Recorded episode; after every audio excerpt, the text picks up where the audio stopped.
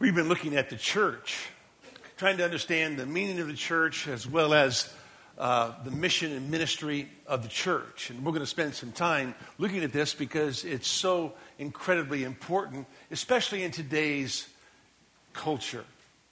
It's important to realize that over a hundred years ago, the Prince of Preachers, Charles Spurgeon, said these words about the church in his day. He said, This age of novelties would seem to have discovered spiritual power in brass bands and tambourines. The tendency of the time is towards bigness, parade, and show of power. Jesus said, Preach the gospel to every creature. But men are getting tired of the divine plan. They are going to be saved by the priest, by the music, by theatricals. Well, they may try these things, but nothing can ever come of the whole thing but utter disappointment and confusion. God dishonored, the gospel travestied, hypocrites manufactured by the thousands, and the church dragged down to the level of the world. Over a hundred years ago, that's what Charles Spurgeon had to say about the condition of the church in his day. I wonder if he was alive, what he would say about the church today. 70 years ago, over 70 years ago, Dr. Harry Ironside, who was a pastor and, and author, said this about the church in his day. He said, The church of God has gone into the entertainment business. People must be amused. And as a church needs the people's money, the church must supply the demand and meet the craving. How else are godless hypocrites to be held together? So the picture show and entertainment take the place of the gospel address and the solemn worship of God. And thus, Christless souls are lulled to sleep and made to feel religious while gratifying every carnal desire under the sanction of the sham called the church. In the end, what an awakening in eternity. 70 years ago is how Dr. Harry Ironside saw the church. Today's church is worse. That's unfortunate. People in today's church like to toy with the truth. If they're not toying with the truth, they trifle with the truth. If they don't trifle with the church, the truth, they trivialize the truth. And unfortunately, some churches even tamper with the truth. But very few churches truly treasure the truth. Treasured enough to trust it treasured enough to teach it, treasure enough to tell the truth to people they come in contact with. Instead of people today going to church and hearing about the person and work of the Messiah, instead of hearing about the, the life, death, and resurrection of Christ our Lord who came to die for the sins of man, they're going to hear all kinds of funny stories that make them feel good about coming to church. And they'll, and they'll laugh and they'll have fun and, and, and they're entertained. They're not enlightened, but they are entertained. And people come to church to be entertained, unfortunately. But the reason the church exists is that we might enlighten people to the truth of the living God. The church is not about social issues. The church is not even about political issues. But we love to go to church and hear about what's going on in politics and what's going on in the social atmosphere of the, of, of the community. Church is not about social issues, it's about spiritual issues. It's not about political issues, it's about biblical issues. But the church has strayed away from the truth and they begin to talk about all kinds of things that are temporal and not eternal. The church is about the eternal truth of the living God. So important. And so people will go to church today, all around the world, and they will be made to feel religious because they put their time in for God. And yet their souls are lulled to sleep, not realizing that they've never heard the truth about the saving grace of the Messiah and the transforming power of his work in the new creation of an individual. And they perish simply because they went to the wrong church instead of a church that understands it's the pillar and support of the truth of God. See, the church is the plan of the Son of God. Matthew chapter 16. Christ said, I will build my church, and the gates of hell shall not prevail against it. The church is the possession of the living God. It's my church, he says. You are my people. You are my bride. You are my sheep. I've bought you with a price. I've purchased you with my blood. Your body is no longer your own, it's mine.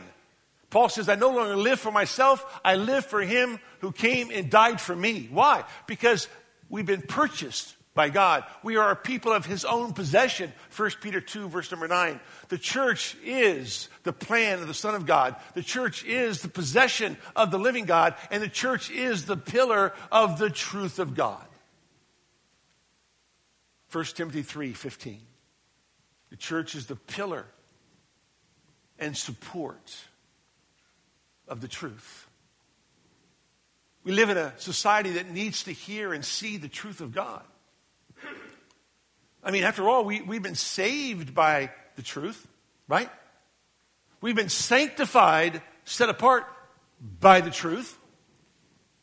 We are the people who are to speak that truth. Because we live in a world that suppresses the truth, it pushes the truth away, it covers its ears because they don't want to hear the truth that God says.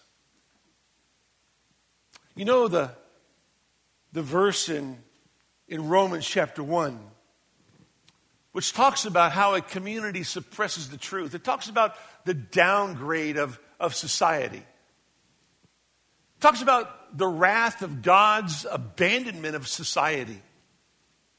And if you read through it, you realize it's a description of America. And people sing the song, God bless America. God's not going to bless America. That's not going to happen. Why? Because God has abandoned America. He's given America over to the desires of his heart. It's given America over to degrading passions. It's given America over, he's given America over to a depraved mind. Why? Well, Romans 1 tells you why. It says, in verse number 18, For the wrath of God is revealed from heaven against all ungodliness and unrighteousness of men who suppress the truth in unrighteousness. How can they suppress something they don't know? Oh, but they do know. They do know. Why? What does John say? Well, in John's gospel, the first chapter, it says, There was the true light, which coming into the world enlightens every man. The true light. That's Christ, who enlightens every man. But man continues to suppress the truth. It says, because that which is known about God is evident within them, for God made it evident to them. That's Ecclesiastes 3, verse number 11, that eternity has been set in the heart of man.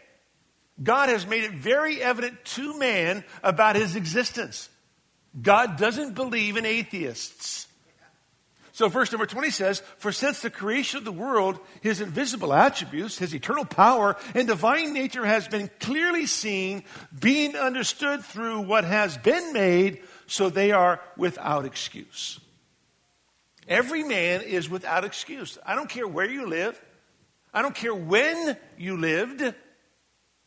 You can live in the island of Boga Boga land, wherever that is. You are without excuse. Because God has made it clearly evident to you of his existence. It says these words in verse number 21 For even though they knew God, they did not honor him as God. God doesn't not only not believe in atheists, God doesn't know any agnostics, right? People say they, they're, they're agnostic. No, they're not. No, it says very clearly.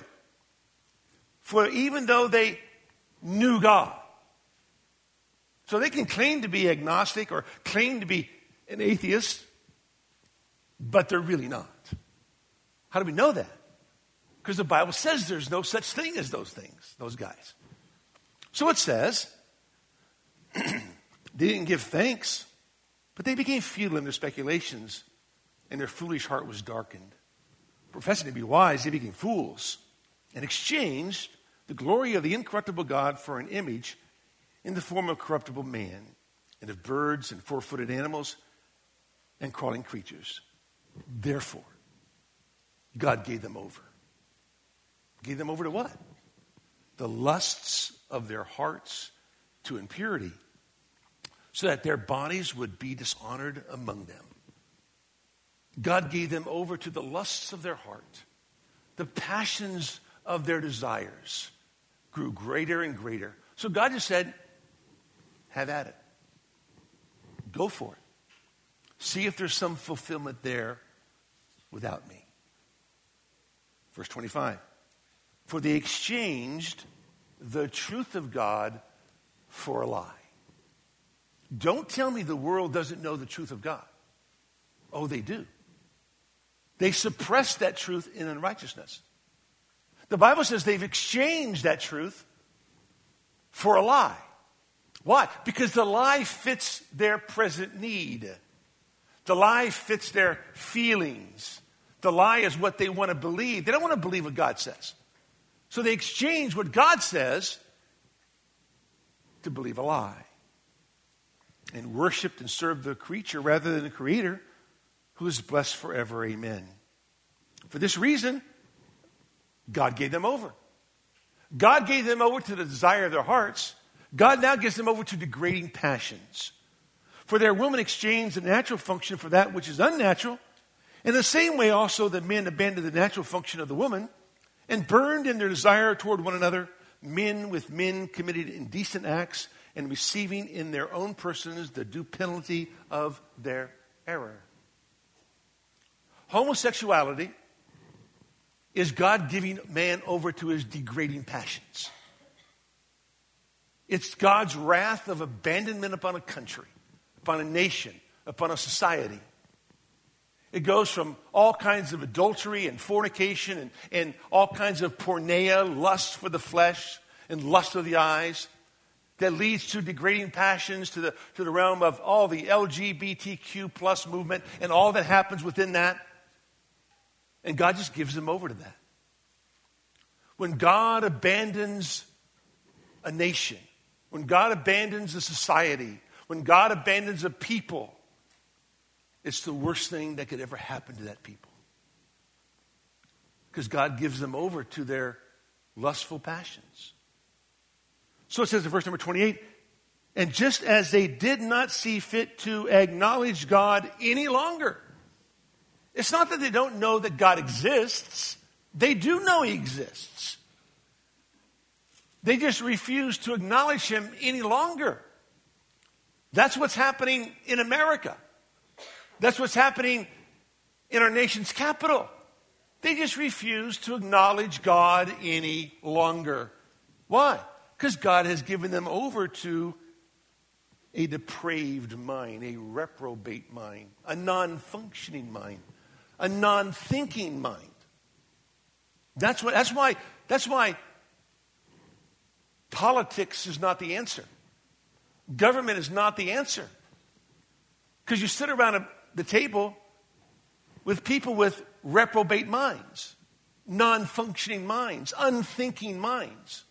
They can't think properly because they have suppressed the truth for so long that God has given them over to their own lustful desires, to their own degrading passions, to their own reprobate minds. so they can't even think straight. And so, he says, to do those things which are not proper, being filled with all unrighteousness. A non thinking mind does the things that are improper and that are nothing but unrighteousness. That's why politics is not the answer. That's why government's not the answer.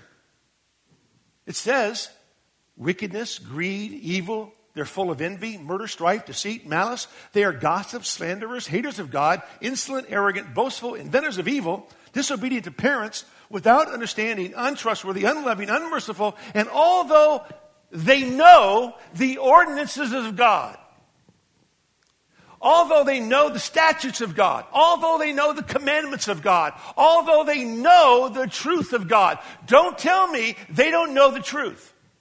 They do know the truth. They choose to suppress the truth. They choose to close their ears to the truth. They don't want to face the truth. Why? Because the truth will always, listen carefully, raise your moral accountability. Or, excuse me, raise your moral responsibility. It will reinforce your personal accountability and it will reveal your final destiny. That's why they suppress the truth. That's why they exchange the truth of God for a lie. That's why, although they know the ordinances of God, which says that those who practice such things are worthy of death, they know that. They are worthy of death. Why? For the wages of sin is what? Death. But the gift of God is eternal life through Jesus Christ our Lord. Don't think for one moment they don't know that the wages of sin is death. Why? Because they know the ordinances of God. They know the commandments of God. They know the truth of God. They just push the truth down. They want nothing to do with it. They want to live as they want to live. Why do they do that? Because the truth always raises your moral responsibility. And they don't want to do that. It reinforces their personal accountability. They are accountable to a higher authority, and they don't want to do that either. And it reveals their final destiny. And they know it. That's why Jesus said these words in John chapter 12. John chapter 12, verse number 20, uh, 48. He who rejects me and does not receive my sayings has one who judges him. The word I spoke is what will judge him at the last day. The word that Christ speaks, the word of truth that Christ speaks, is going to judge man on that last day. And they know that the ordinances of God reveal their final destiny. And they want to put that completely out of their mind. Because God says, I'm going to judge you by the words which I have spoken. Remember Hebrews chapter 12?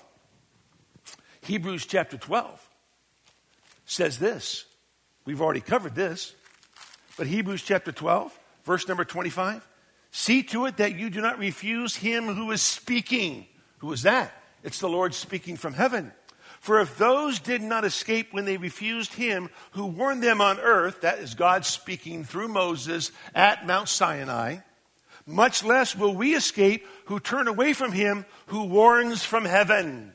Verse 26, and his voice shook the earth then, but now he is promising, yet once more I will shake not only the earth, but also the heavens.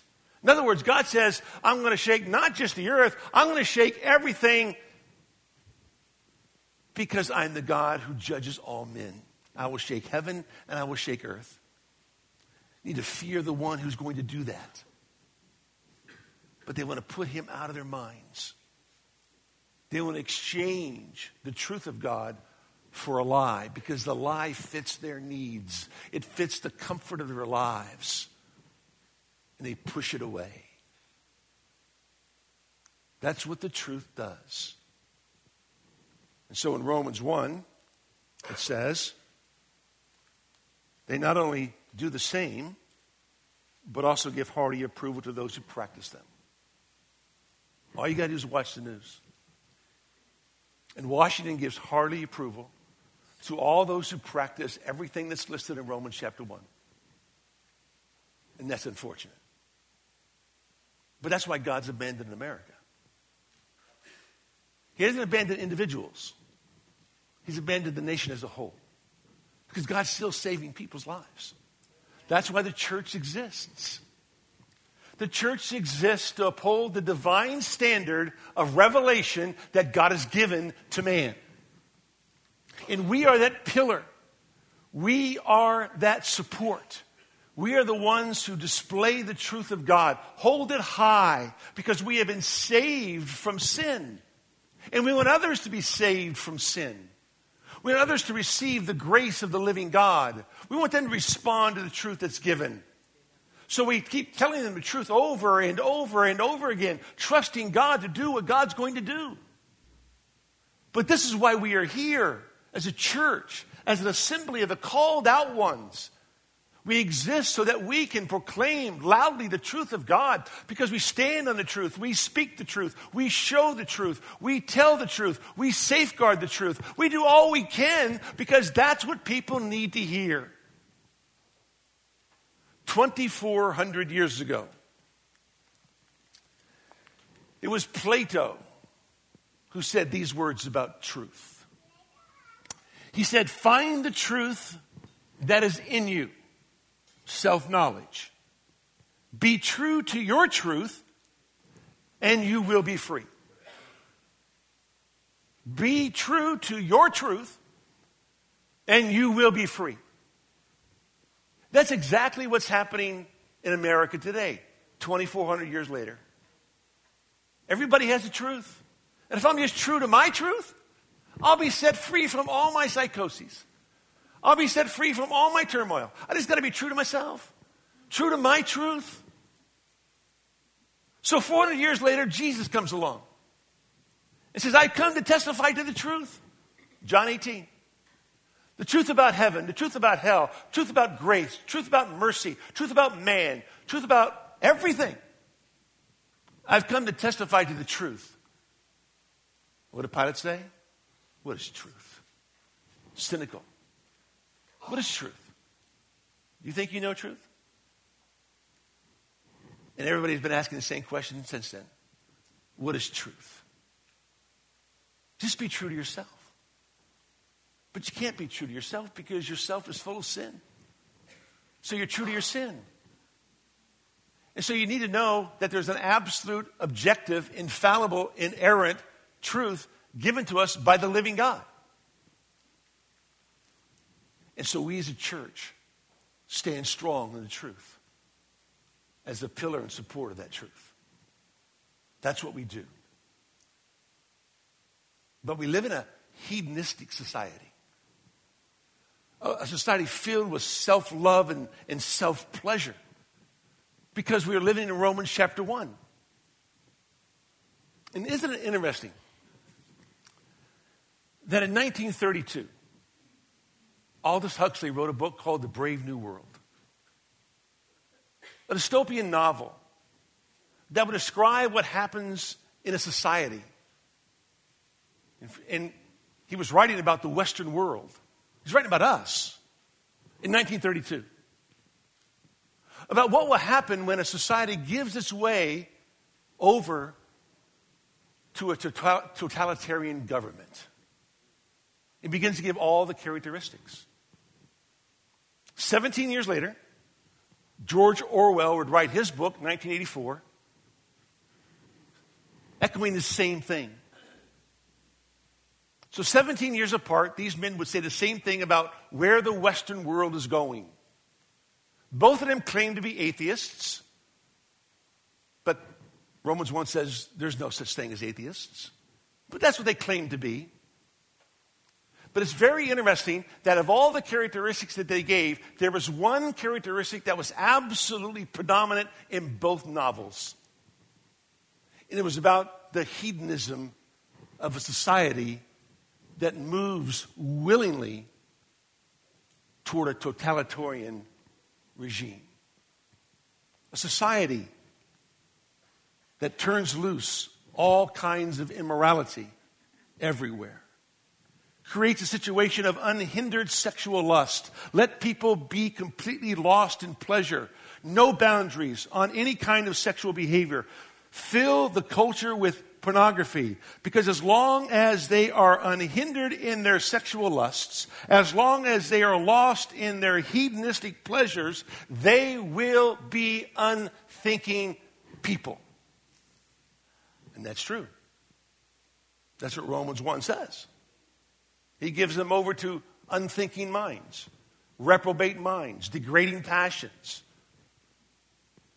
And so these men would write about these things years ago about the culture, the Western culture, that's moving toward a government that will rule them in a totalitarian kind of way.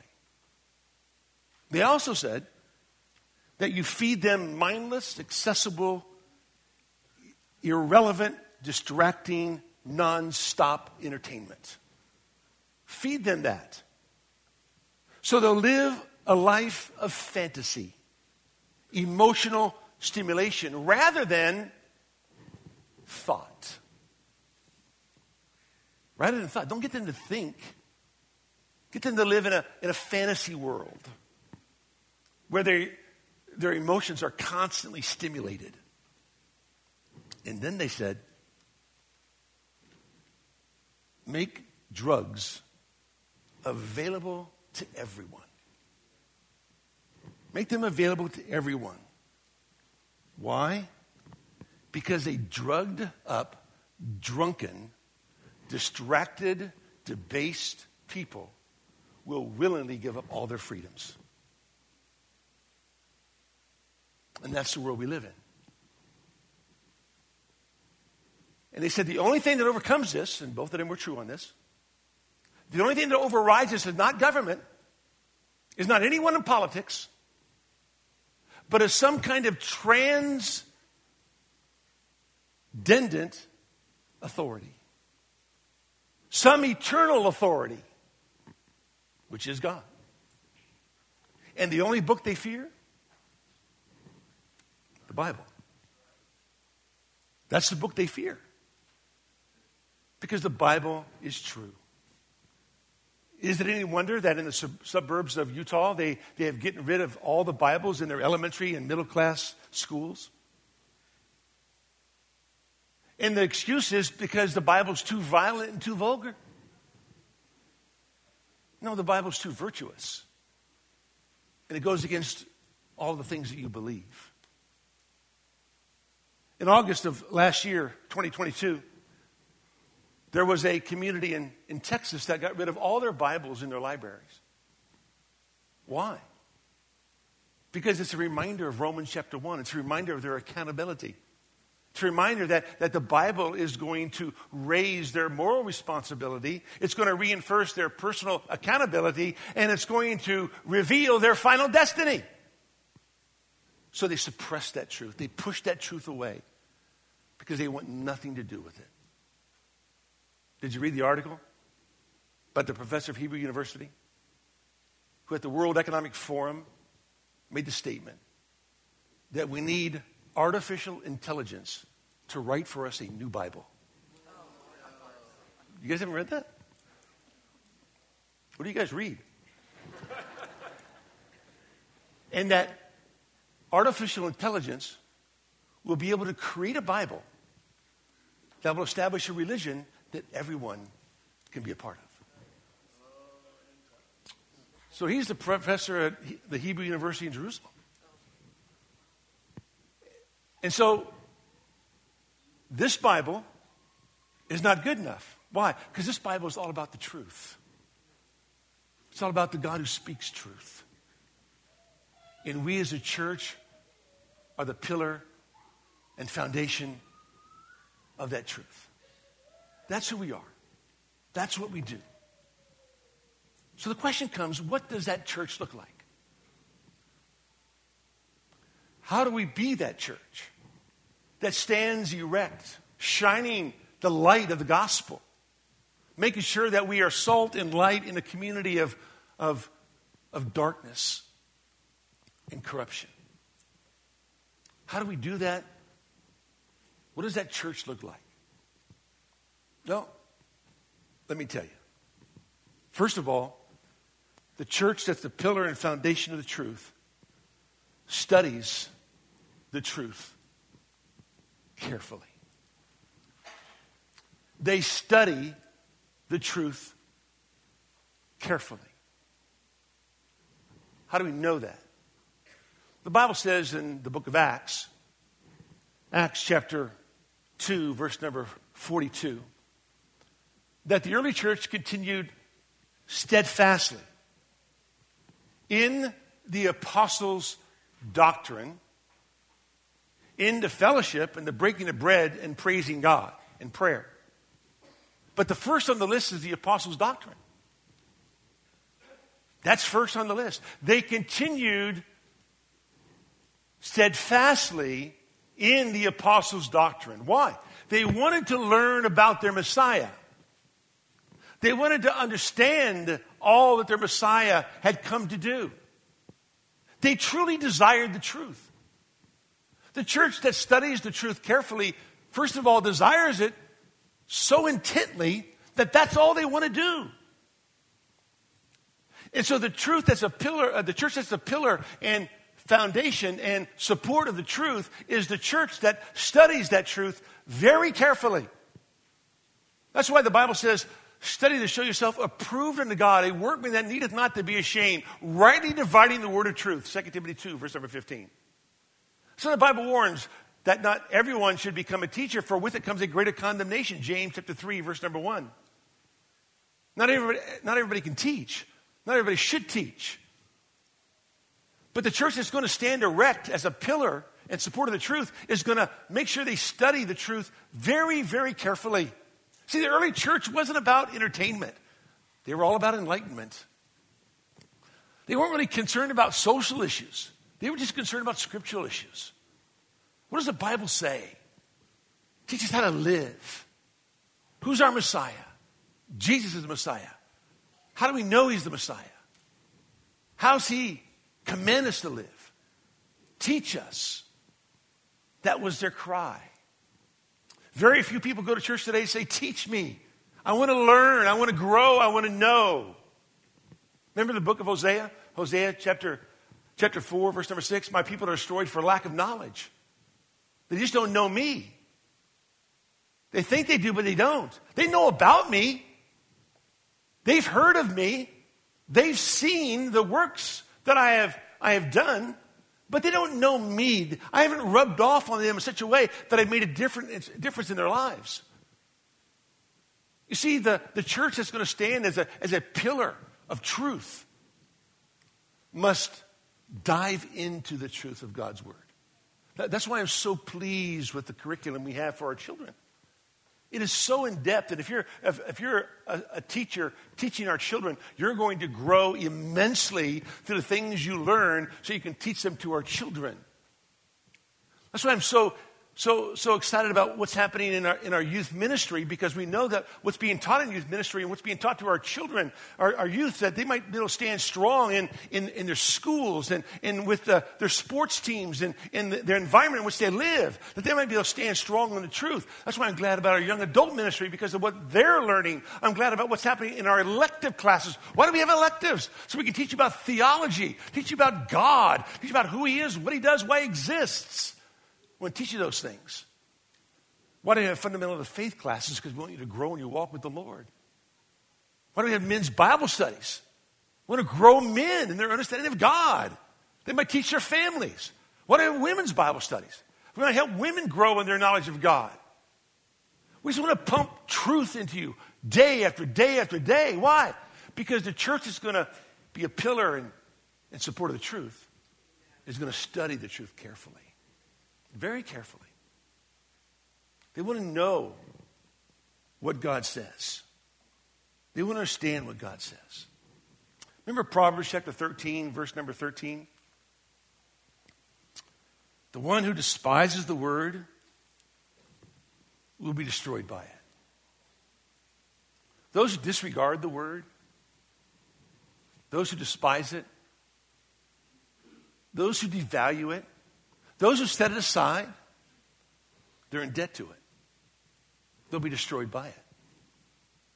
But the one who fears the commandment will be rewarded. The one who fears the commandment will be rewarded. The teaching of the wise is the fountain of life. To turn aside from the snares of death. We want you to turn aside from the snares of death. How are we going to do that? Just teach you what the Bible says about wisdom, understanding, knowledge. And as you're being taught the truth of the Word of God, the Spirit of truth is already working in your heart to turn you toward Himself that you might follow and understand the, the things you are to do for the glory of God. Good understanding produces favor, but the way of the treacherous is, is hard. Every prudent man acts with knowledge, but a fool displays his folly. I want you to understand the truth. So we want you to study the truth carefully. If you study the truth carefully, point number two, you will show the truth clearly.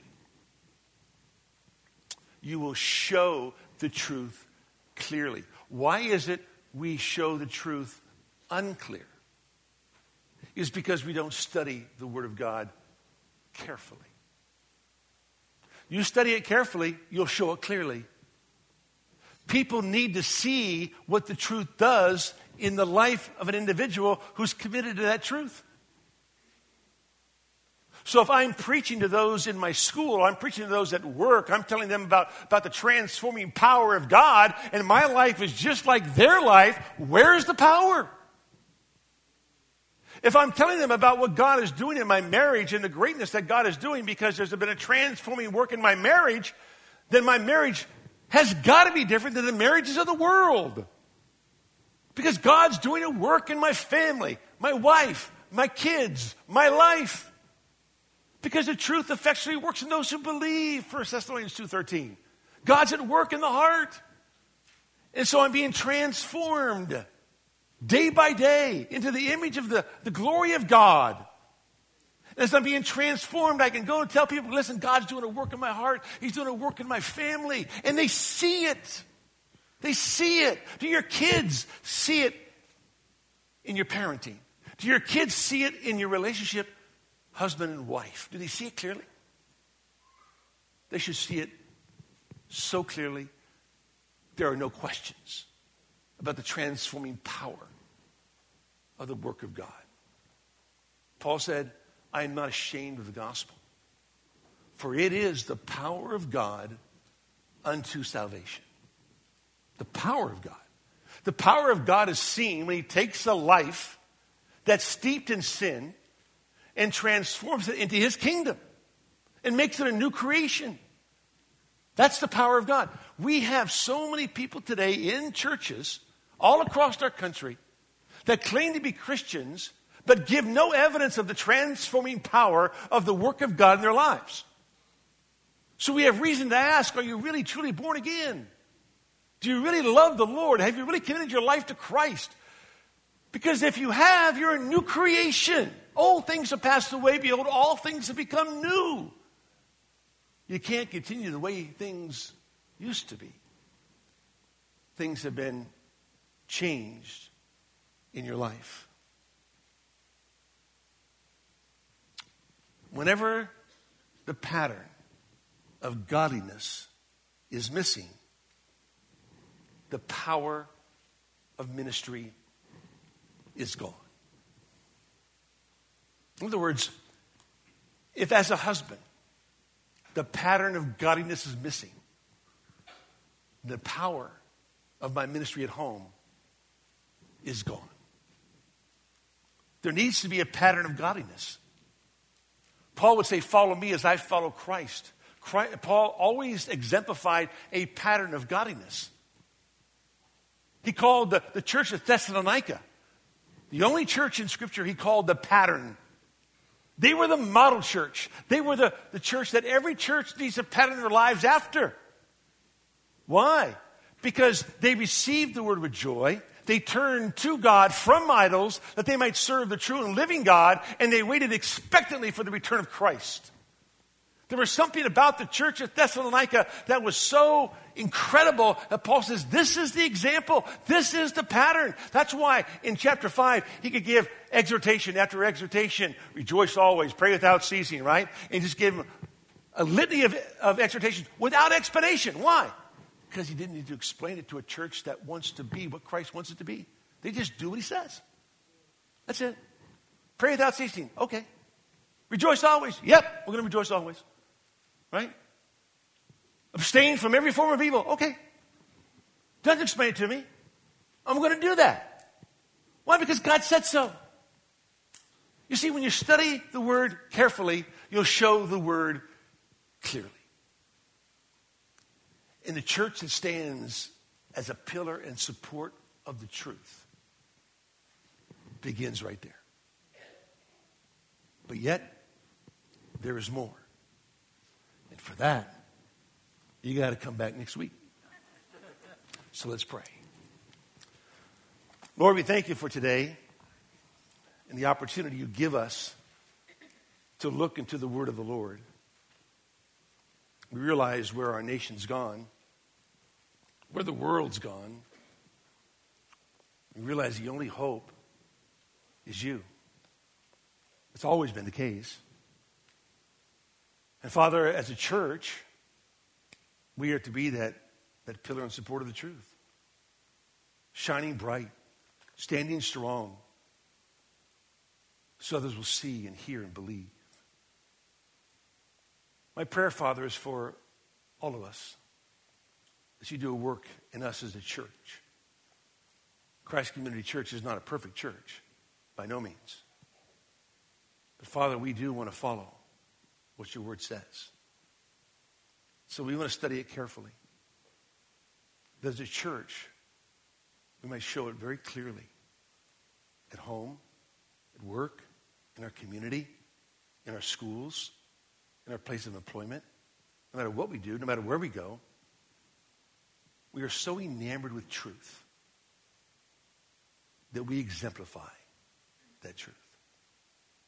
That's our prayer this day, Lord. In Jesus' name, amen.